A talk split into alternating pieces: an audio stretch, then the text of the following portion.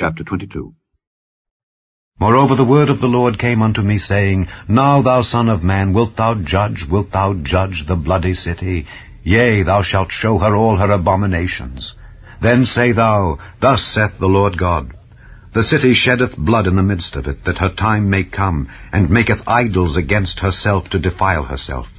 Thou art become guilty in thy blood that thou hast shed, and hast defiled thyself in thine idols which thou hast made, and thou hast caused thy days to draw near, and art come even unto thy years. Therefore have I made thee a reproach unto the heathen, and a mocking to all countries. Those that be near and those that be far from thee shall mock thee, which art infamous and much vexed. Behold, the princes of Israel, every one were in thee to their power to shed blood. In thee have they set light by father and mother. In the midst of thee have they dealt by oppression with the stranger. In thee have they vexed the fatherless and the widow. Thou hast despised mine holy things, and hast profaned my Sabbaths.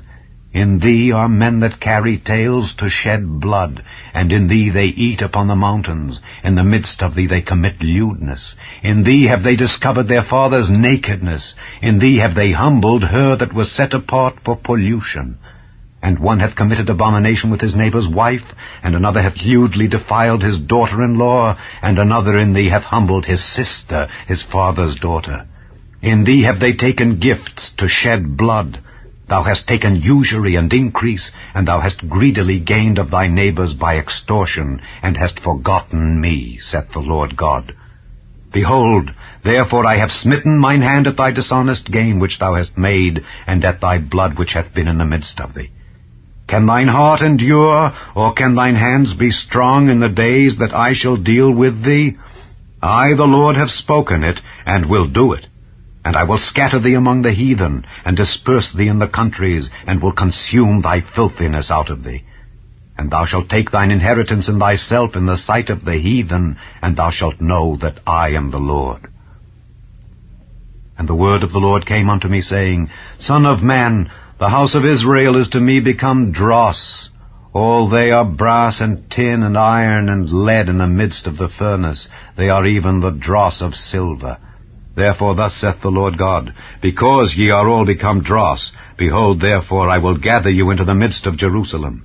As they gather silver and brass and iron and lead and tin into the midst of the furnace to blow the fire upon it to melt it, so will I gather you in mine anger and in my fury, and I will leave you there and melt you. Yea, I will gather you and blow upon you in the fire of my wrath, and ye shall be melted in the midst thereof.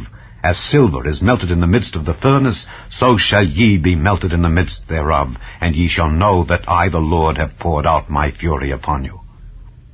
And the word of the Lord came unto me, saying, Son of man, say unto her, Thou art the land that is not cleansed nor rained upon in the day of indignation.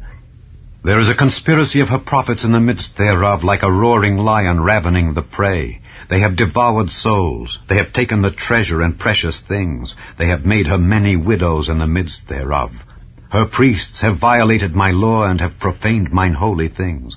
They have put no difference between the holy and profane, neither have they showed difference between the unclean and the clean, and have hid their eyes from my Sabbaths, and I am profaned among them.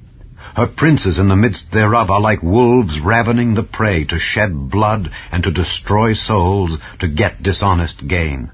And her prophets have daubed them with untempered mortar, seeing vanity and divining lies unto them, saying, Thus saith the Lord God, when the Lord hath not spoken. The people of the land have used oppression and exercised robbery, and have vexed the poor and needy. Yea, they have oppressed the stranger wrongfully.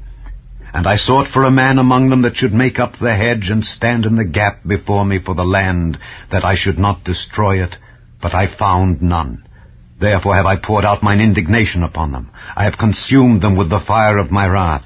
Their own way have I recompensed upon their heads, saith the Lord God.